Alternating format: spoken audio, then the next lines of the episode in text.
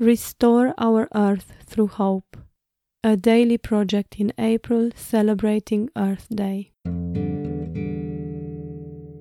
Once upon a time, on a very far away and lonely beach, a mother was walking barefoot in the sparkling light of the rising sun, carrying a little baby girl close to her chest, with infinite happiness, infinite tenderness.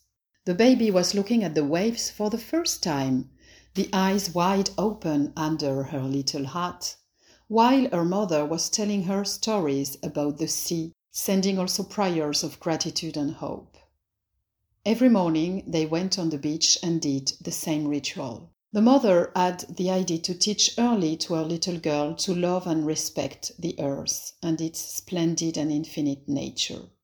In the same time, she was dreaming of the best future possible for her through a great education and freedom for her choices.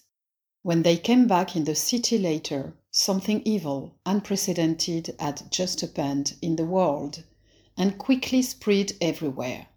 With the dad and all the people of all the countries, they were forced to confine themselves at home for an indefinite period, and they still are.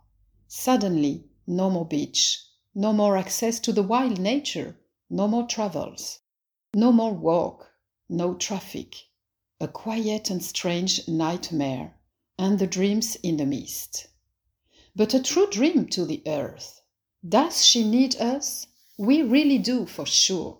So, trying to write a happy ending and put a drop in the now impassable ocean, I extend my hand to reach the lands beyond, to connect with their people, to invite them to hold my hand and take others.